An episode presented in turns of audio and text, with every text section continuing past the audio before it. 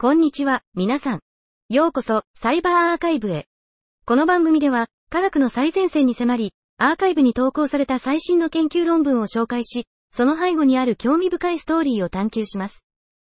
私は、ネルフィ、あなたのホストです。サイバーセキュリティに関連するアーカイブ論文を取り上げ、論文の概要を紹介します。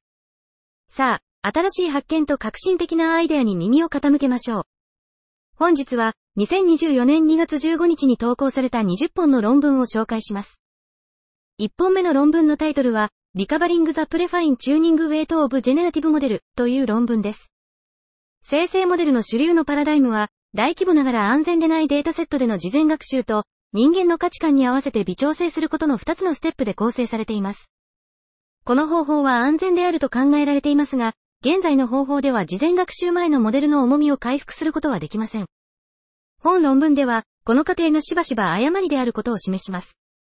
具体的には、数個の低ランク、ロー RA、微調整モデルを使用して事前学習前のモデルの重みを回復できるスペクトルでチューニングという手法を提案します。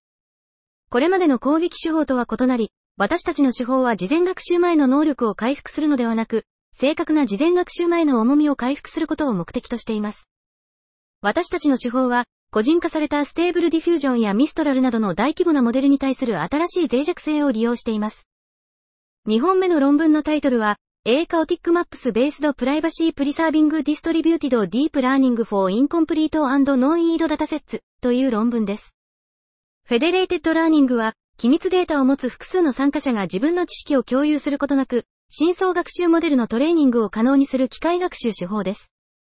この研究では、追加のプライバシー層を持つ安全な Federated Learning 手法を用いて、非 IID の課題に対処する方法を提案しています。さらに、差分プライバシーとカオスベースの暗号化をプライバシー層として比較しています。実験的アプローチでは、 IID と非 IID の両方のデータを使用して差分プライバシーを持つ Federated Deep Learning モデルの性能を評価しています。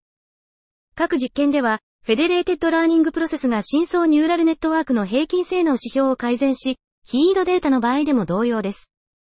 3本目の論文のタイトルは、 Transaction Capacity, Security Latency in Blockchains という論文です。本研究では、指数型のネットワーク遅延モデルの下で、ブロックが k 回深くなった後のブロックの安全性を分析し、セキュリティレーテンシーを評価します。私たちは、十分に深いチェーンにある場合にトランザクションが安全であるパラメータ領域を示します。また、誘拐ネットワーク遅延モデルの下での中本コンセンサスの結果と比較し、安全性違反の閾値についても同様の境界を得ます。次に、ブロックチェーンシステムを指数型ネットワーク遅延を持つバッチサービス Q としてモデル化し、セキュリティレーテンシー分析を Q システムの持続可能なトランザクションレートにつなげます。指数型ネットワーク遅延を仮定することで、バッチサービス Q モデルはトランザクション容量、セキュリティ、レーテンシーの間の有意義なトレードオフを提供します。また、敵対者が Q サービスを攻撃してサービスプロセスを妨害する可能性があるため、敵対者に対する2つの異なる攻撃を考慮します。極端なシナリオでは、この目的のために自己利益採掘攻撃を変更し、Q の持続可能なトランザクションレートに与える影響を考慮します。4本目の論文のタイトルは、FEDRDF、アロバストダイナミックアグリゲーションファンクションアゲンストポイソニングアタックスインフェデレーティドラーニングという論文です。Federated Learning FL は、集中型の機械学習 ML 展開に伴うプライバシー上の懸念に対処する有望な手法です。しかし、FL はビザンチン行動やポイズニング攻撃などのセキュリティ攻撃に対して脆弱であり、モデルの性能を大幅に低下させ、収束を妨げる可能性があります。既存のアプローチ、中央値、トリム平均、 Krum 集約関数などは、特定の攻撃の場合にのみ有効性が部分的に示されています。本研究では、フーリエ変換 FT を利用した新しい眼見な集約メカニズムを導入し、攻撃者の数を事前に知ることなく複雑な攻撃を効果的に防ぐことができます。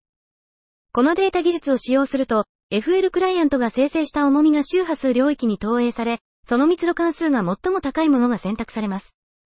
その結果、悪意のあるクライアントの重みは除外されます。提案手法は、様々なモデルポイズニング攻撃に対してテストされ、最先端の集約方法よりも優れた性能を示しました。5本目の論文のタイトルは、How much does each data point leak your privacy? Quantifying the Pell Datum Membership Reacage という論文です。この論文では、データのメンバーシップ推測攻撃、ニアスを研究し、攻撃者がアルゴリズムの入力データセットに固定されたターゲットデータが含まれているかどうかを推測し、プライバシーを侵害することを目的としています。まず、データのメンバーシップ漏洩を最適な敵対者が特定することを目的とした場合の利点と定義します。次に、実験的平均のデータごとのメンバーシップ漏洩を定量化し、ターゲットデータとデータ生成分布のマハラノビス距離に依存することを示します。さらに、ガウスノイズの追加とサブサンプリングという2つのプライバシー防御の効果を評価します。どちらもデータごとのメンバーシップ漏洩をどのように減少させるかを正確に定量化します。この分析は、誘導比とスカラー積の攻撃を結びつけ、プライバシー監査の文献で使用される異なるカナリア選択戦略を正当化します。最後に、実験では、理論によって示されるように、漏洩スコア、サブサンプリング比率、及びノイズスケールがデータごとのメンバーシップ漏洩に与える影響を示します。6本目の論文のタイトルは、On the Domain Generalizability of RF Fingerprints through Multifractal Dimension Representation という論文です。深層学習を用いた RF データ駆動型のデバイスフィンガープリントは、安全なデバイスの識別と認証を可能にする可能性がある手法として最近注目されています。従来の手法では、デバイスの位置や環境、データ収集の時間や日時などのドメインの変化により、モデルがうまく機能しないドメイン適用問題が発生することがよくあります。本研究では、マルチフラクタル解析と分散フラクタル次元起動、VFDT を深層ニューラルネットワークの入力として使用し、ドメインに依存しないデバイスフィンガープリントを抽出することを提案します。ハードウェアに障害がある IQ、インフェーズとクアドラチャー、信号からデバイス固有の署名を検出するために、提案された VFDT 表現の有効性を分析し、30台の Wi-Fi 対応のピコンデバイスを用いた実験テストベッドでその堅牢性を評価します。実験結果は、提案された VFDT 表現を使用することで、IQ データサンプルを使用する場合に比べて、深層学習モデルの拡張性、堅牢性、汎用性が大幅に向上することを示しています。7本目の論文のタイトルは、Systematic Literature Review of EMSCA Attacks on Encryption という論文です。暗号化はデータの安全性にとって重要ですが、暗号化アルゴリズムはサイドチャンネル攻撃、SCA に対して脆弱性を持つことがあります。SCA は暗号の完全性に重大な脅威を与え、デバイスの鍵を危険にさらす可能性があります。従来の SCA の研究は実世界のデバイスに焦点を当ててきましたが、最近の高度なデバイスの登場により新しいアプローチが必要とされています。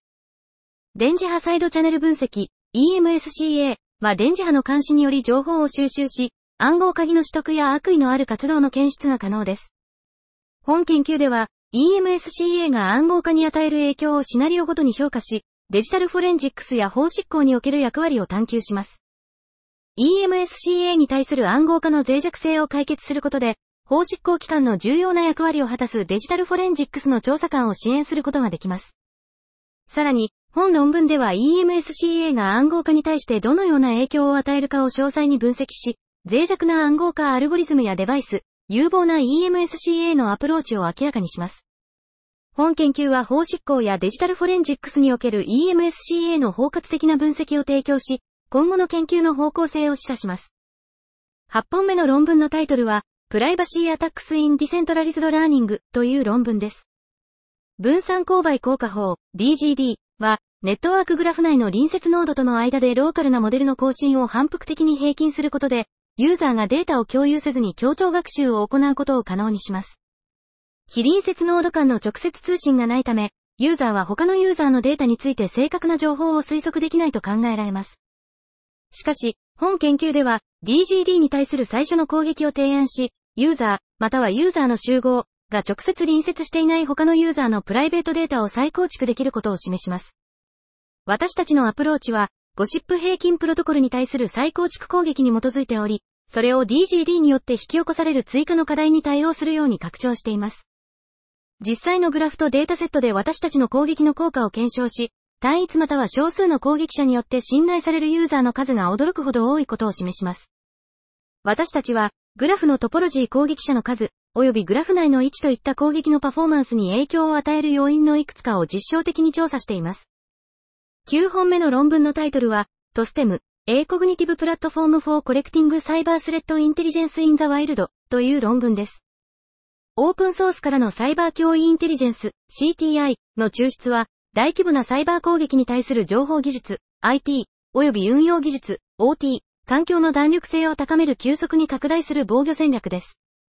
これまでの研究は抽出プロセスの個々のコンポーネントの改善に焦点を当ててきましたが、実際の環境でストリーミング CTI データパイプラインを展開するためのオープンソースプラットフォームが不足しています。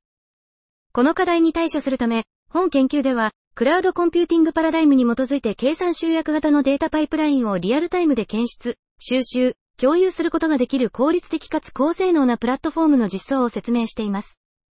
TSTEM と呼ばれるプロトタイププラットフォームは、 Tweepy、Scrapy、Terraform、エルク、カフカ、およびムロップスを使用して、自律的にオンラインソースから IOC を検索、抽出、インデックスするコンテナ化されたマイクロサービスアーキテクチャです。また、トステムプラットフォームのプロビジョニング、モニタリング、及び管理は、インフラストラクチャとしてのコード、1AC を使用して行われます。カスタムのフォーカスクローラーが Web コンテンツを収集し、それが潜在的な侵害指標、IOC を特定するための第一レベルの分類器によって処理されます。もし関連性があると判断された場合、コンテンツはさらに調査するために第2レベルの抽出に進みます。このプロセスでは、最新の自然言語処理、NLP モデルが分類やエンティティ抽出に使用され、全体的な IOC 抽出方法が向上します。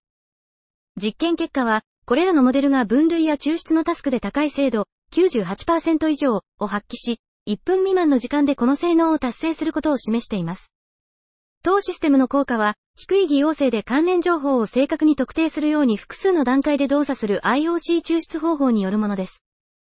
10本目の論文のタイトルは、A Systematic Evaluation of Evolving Highly Non-Linear Boolean Functions in Odd Size という論文です。ブール関数は様々なアプリケーションで使用される数学的なオブジェクトです。異なるアプリケーションには異なる要件があり、ブール関数の研究は非常に活発です。過去30年間、進化アルゴリズムは、異なるサイズや特性を持つブール関数を進化させるための強力な手段であることが示されてきました。しかし、これらの研究の多くは類似した設定を考慮し、進化アルゴリズムの観点から興味深い結果を提供しています。本研究では、奇数のサイズで高度に非線形なブール関数を進化させる問題を考慮します。問題の定式化は単純ですが、問題は非常に困難であり、関連する研究は非常に少ないです。私たちは3つの解の符号化と4つのブール関数のサイズを考慮し、詳細な実験分析を行いました。結果は、問題が難しいことを示し、最適な解を見つけることは最小のサイズを除いて不可能であることを示しています。しかし、進化アルゴリズムに局所探索を追加すると、吸入力のブール関数で非線形性241を達成することができました。これは、私たちの知る限りでは、進化アルゴリズムではこれまで達成されていなかったものです。11本目の論文のタイトルは、Just Start, How to Find an RSA Authentication Bypass on Xylene Ultra Scale, プラス、with ファジングという論文です。ファジングはソフトウェア領域で広く使われている技術であり、バグや脆弱性を発見するためのものです。しかし、ハードウェアシステムのセキュリティ脆弱性に対するファジングの応用は少なく、主な理由は設計情報へのアクセス、HDL ソースコードが必要だからです。また、ランタイム中の内部ハードウェア状態の観察は、そのドキュメントが一般に公開されていないため、効果的な情報源ではありません。さらに、ランタイム中の観察は、帯域幅制限のある分析インターフェース、JTAG、及び内部モジュールの最小限の内製のために効率が悪いです。本研究では、フプガの設定エンジンである7シリーズ及びウルトラスケール、プラスに対するファジングを調査し、フプガの設定エンジンの不透明な内部動作を分析し、セキュリティ脆弱性を特定することを目的としています。公開されているチップと分散されたドキュメントのみを使用し、コンファズという高度なフプが設定エンジンのファジング及び高速プロトタイピングフレームワークを設計、実装しました。さらに、ビットストリームファイルフォーマットの詳細な理解に基づき、ザイリン設定エンジンに対する3つの新しいファジング戦略を体系的に定義しました。さらに、これらの戦略は、変異構造を認識するファッツァーを使用し、様々な新しいカスタムテーラードフプが最適化を組み込んで実行されます。評価の結果、設定エンジン内で以前に文書化されていなかった動作が明らかになり、フプガの応答不能な状態につながるシステムクラッシュなどの重要な発見がありました。さらに、私たちの調査は、スターブリード攻撃の再発見だけでなく、ザイリンウルトラスケール、プラス、の RSA 認証を回避することができるジャストスタート、クブ2023、2570を発見しました。なお、私たちは対策についても議論しています。12本目の論文のタイトルは、Enhancing Cyber Security Resilience in Finance with Deep Learning for Advanced Threat Detection という論文です。インターネットの時代において、人々の生活は今日のネットワーク技術にますます依存しています。しかし、ネットワーク技術は二律背反の件であり、人々に便利さをもたらす一方で、多くのセキュリティ上の課題をもたらします。ネットワークの安全性を維持し、ユーザーの正当な利益を保護することは、ネットワーク構築の中心にあります。脅威の検出は、完全かつ効果的な防御システムの重要な部分です。ネットワーク情報セキュリティの分野では、ネットワーク攻撃とネットワーク保護の技術の更新が螺旋状に進んでいます。未知の脅威を効果的に検出する方法は、ネットワーク保護の懸念の一つです。現在、ネットワーク脅威の検出は、通常ルールや従来の機械学習の方法に基づいており、人工的なルールを作成したり、一般的な時空間的特徴を抽出したりすることで、大規模なデータアプリケーションには適用できず、未知の脅威の出現により、元のモデルの検出精度が低下します。そこで、本論文では、深層学習を用いた高度な脅威検出を行い、金融業界におけるサイバーセキュリティの弾力性を向上させることを目的としています。多くのネットワークセキュリティの研究者は、例外ベースの侵入検知技術に焦点を移しています。検出技術は主に統計的な機械学習の方法を使用し、正常なプログラムやネットワークの振る舞いデータを収集し、多次元の特徴を抽出し、その基礎上で決定機械学習モデルを訓練します。一般的にはナイーブベーズ、決定義、サポートベクターマシン、ランダムフォレストなどが使用されます。検出フェーズでは、正常値を超えるプログラムコードやネットワークの振る舞いは、悪意のあるコードやネットワーク攻撃の振る舞いとみなされます。13本目の論文のタイトルは、An Advanced Data Fabric Architecture Leveraging Homomorphic Encryption and Federated Learning という論文です。データファブリックは、データを中央集権的な場所に移動せずに複雑なデータ問題を解決するための自動化された AI 駆動のデータ統合手法です。 Federated Learning アーキテクチャでは、複数のローカルモデルの学習パラメータに基づいてグローバルモデルがトレーニングされるため、機械学習のためにデータを中央リポジトリに移動する必要がありません。本論文では、分散データファブリックアーキテクチャ内で Federated Learning と部分的に Homomorphic 暗号化を使用した医療画像解析の安全な手法を紹介しています。この手法では、複数の当事者が生データを交換せずに学習または統合された特徴を使用して機械学習モデルを共同でトレーニングすることができます。この手法は、 HIPAA や GDPR などの法律や規制に準拠し、データのプライバシーとセキュリティを保障します。研究では、下垂体腫瘍の分類を対象としたケーススタディを通じて手法の有効性を示し、高い精度を達成しました。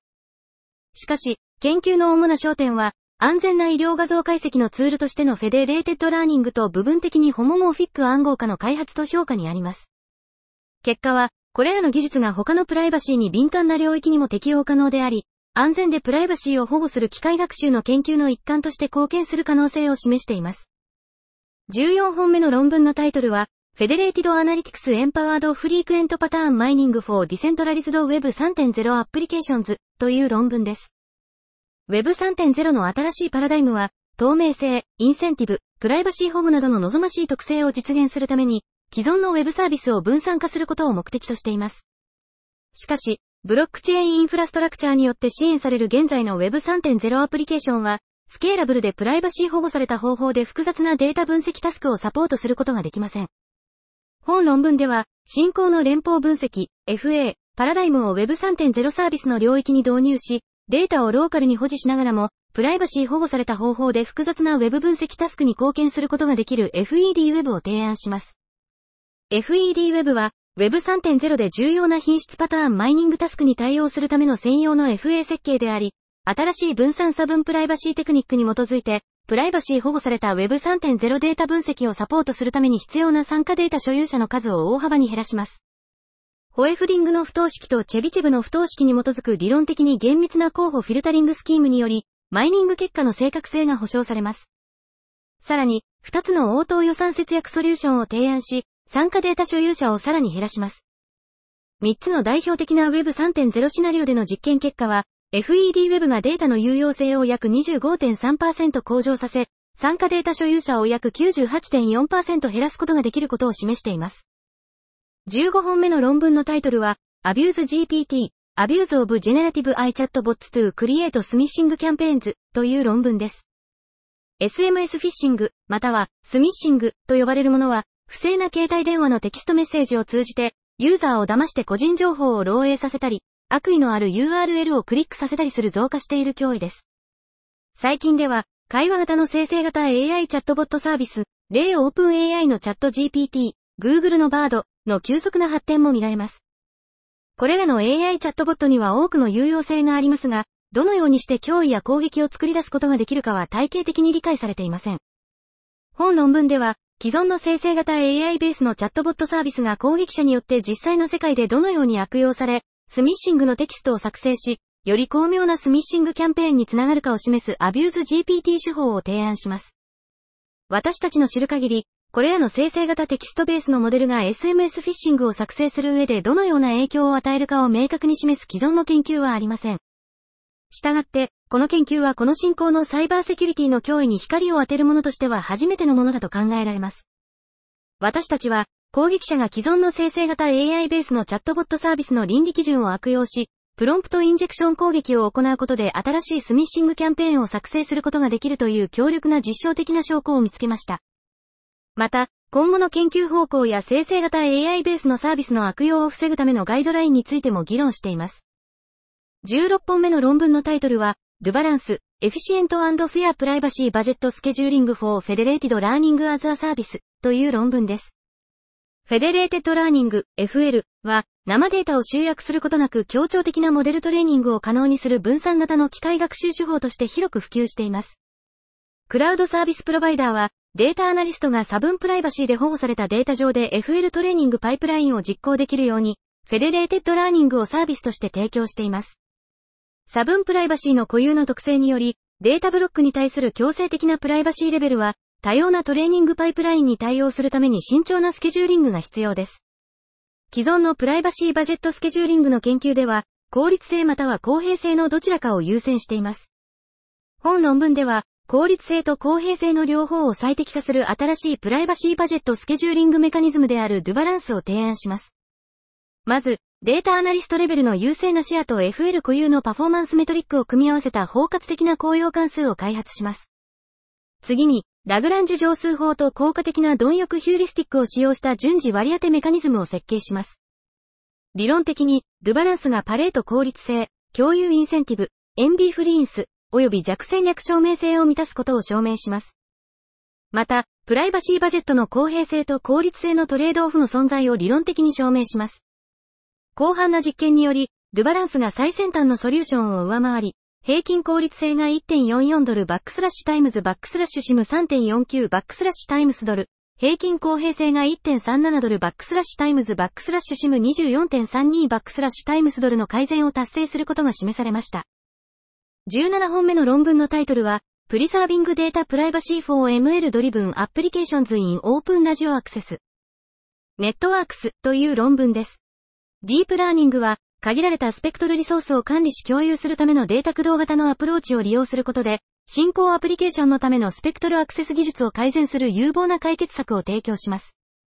しかし、これらのアプリケーションのいくつかでは、無線データ、スペクトログラムなどが共有データベースやマルチステークホルダーのクラウド環境に保存されるため、プライバシーの漏洩のリスクがあります。本論文では、5G オープンラジオアクセスネットワーク、オーラン、ネットワークの共有データベースシナリオを代表的なケーススタディとして取り上げ、近接リアルタイム、ニアリツイート、LINE インテリジェントコントローラ内の共有データベースを検討し、機械学習、ML モデルがスペクトル共有や干渉軽減アプリケーションに使用するデータのプライバシーを保護することを目的としています。具体的には、I、シャッフルベースの学習可能な暗号化技術を利用してデータを暗号化し、E、暗号化されたデータに対して正確な推論を行うことができるカスタムビジョントランスフォーマー、BT を訓練した ML モデルとして使用します。本論文では、類似する畳み込みニューラルネットワーク、CNN やより深いアーキテクチャ、レスネット50などとの比較を行い、提案手法がこれらのベースラインを大幅に上回ることを示します。実験結果から、提案手法は暗号化されたデータに対して24.5%の精度と23.9%の F1 スコアの向上を実現し、より深い ResNet 50アーキテクチャよりもわずかに精度が向上しますが、パラメータ数を99.32%削減し、推論時間を約60%短縮することができることがわかります。18本目の論文のタイトルは、 HOACS、Homomorphic Obfuscation Assisted Concealing of Secrets to Thwart Trojan Attacks in COTS Processor という論文です。商用 Off the Shelf、COTS、コンポーネントは、カスタム集積回路、インターチェンジ、よりもシステム開発時間とコストを削減し、新しい技術の採用や置き換えが容易であるため、よく使用されます。しかし、 COTS コンポーネントの統合は、深刻なセキュリティ上の懸念を引き起こします。 COTS IC サプライチェーンのいずれのエンティティも、消費者の観点からは信頼できないため、ゼロトラストの脅威モデルが生じます。これらのエンティティのいずれかが、コンポーネント内に隠し悪意のある回路やハードウェアトロイの導入を行うことで、現場の攻撃者が秘密情報、暗号鍵などを抽出したり、機能障害を引き起こすことができます。ハードウェアトロイに対抗する既存の解決策は、設計元やファウンドリーを信頼することを前提としており、設計を分析または変更できることを前提としているため、ゼロトラストのシナリオでは適用できません。本研究では、既存のコッツマイクロプロセッサにシームレスに統合できる、秘密資産の機密性を保証するソフトウェア志向の対策を提案しています。提案された解決策は、サプライチェーンのいずれのエンティティも信頼する必要がなく、IC 設計の分析や変更も必要ありません。信頼できないマイクロプロセッサ内の秘密資産を保護するために、提案手法は残余数コーディング、アークの概念を活用して、資産上で動作するソフトウェア関数を完全に同型に変換します。提案された解決策を実装し、詳細なセキュリティ分析を行いました。また、LLVM コンパイラツールチェーンのプラグインを開発し、ACE に提案手法を自動的に統合することができるようにしました。最後に、RNC ベースの技術の実行時間オーバーヘッドを、同等の同型解決策と比較し、大幅な改善を実証しました。19本目の論文のタイトルは、 PAL、Proxy-Guided Black-Box Attack on Large Language Model という論文です。近年、大規模言語モデル LLMS は人気が急上昇していますが、操作されると有害なコンテンツを生成する能力が懸念されています。安全なファインチューニングなどの技術は有害な使用を最小限に抑えることを目的としていますが、最近の研究では、LLMS は有毒な応答を引き出す攻撃に対しても脆弱であることが示されています。本研究では、LLMS に対する最初の最適化ベースの攻撃であるプロキシガイディドアタックオン LLMS、PAL を紹介します。特に、最適化をガイドするための代理モデルと、実世界の LLM API に適した複雑な損失を使用します。私たちの攻撃は、GPT3.5 ターボで84%の攻撃成功率、ASR を達成し、ラマ 2-7B では48%に達し、現在の最先端技術の4%と比較しています。また、白箱のラマ 27B で94%の ASR を達成する GCG++ や、クエリベースの攻撃の強力なが簡単なベースラインであるランダムサーチアタックオン LLMS、RAL も提案しています。本研究で提案された技術は、LLMS のより包括的な安全性テストを可能にし、長期的にはより良いセキュリティガードレールの開発につながると考えられます。コードは https://github.com スラッシュ chawins スラッシュ pal で入手できます。20本目の論文のタイトルは、チャラクタリゼンザモディフィケーションスペースオブシグネチャー IDS ルールズという論文です。シグネチャベースの侵入検知システム SIDS は、ネットワーク上の悪意のある活動を検出するために伝統的に使用されています。そのようなシステムの代表例は、既知の攻撃にマッチするルールをネットワークトラフィックと比較する Snort です。現在の SIDS ルールは、誤って正当なトラフィックを検出する量を最小限に抑えるように設計されており、ネットワーク管理者の負担を軽減しています。しかし、研究者がトレンドを研究したり、基地の攻撃の変更バージョンを分析するなど、従来の用途とは異なる場合、SIDS はより制約の少ない動作をする必要があります。本論文では、実際の SIDS ルールに変更を加えることで、制約を緩和し、変更されたルールのパフォーマンス空間を特徴づけることができることを示します。SIDS ルールの変更空間を探索するための反復的なアプローチを開発しました。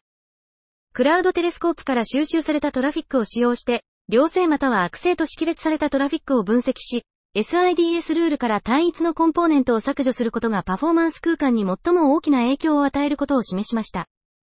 制約を減らすために SIDS ルールを効果的に変更することで、セキュリティの向上から研究目的まで、様々な目的のためにより広範囲な検出が可能になります。本日の紹介は以上となります。それでは、また明日をお会いしましょう。さようなら。